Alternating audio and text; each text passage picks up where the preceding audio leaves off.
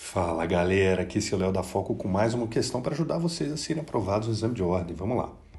Em execução por título extrajudicial, movida pela distribuidora de bebidas Geladão em face do supermercado Preço Certo, o executado citado não realizou o pagamento da dívida.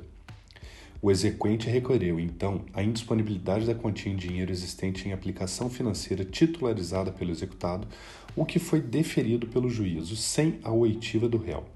Bloqueado o valor superior à dívida, o juiz deu vista do processo exequente, que requeriu a conversão da indisponibilidade por penhora.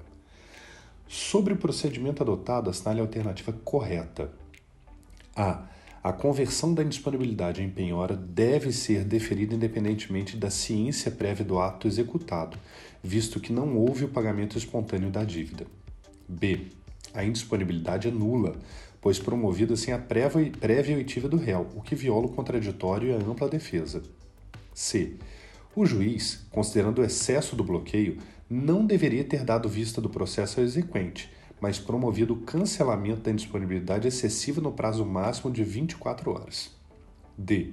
O juiz, independentemente do excesso da indisponibilidade, deveria ter dado vista do processo ao executado, a fim de que este comprovasse a impenhorabilidade da quantia bloqueada. Vamos às alternativas. A. Incorreta, pois somente haverá conversão da indisponibilidade de quantia em penhora após a manifestação ou silêncio do executado, segundo artigo 854, parágrafo 5 do CPC. B incorreta, pois a indisponibilidade é realizada sem manifestação do executado, segundo o mesmo artigo 854 do CPC.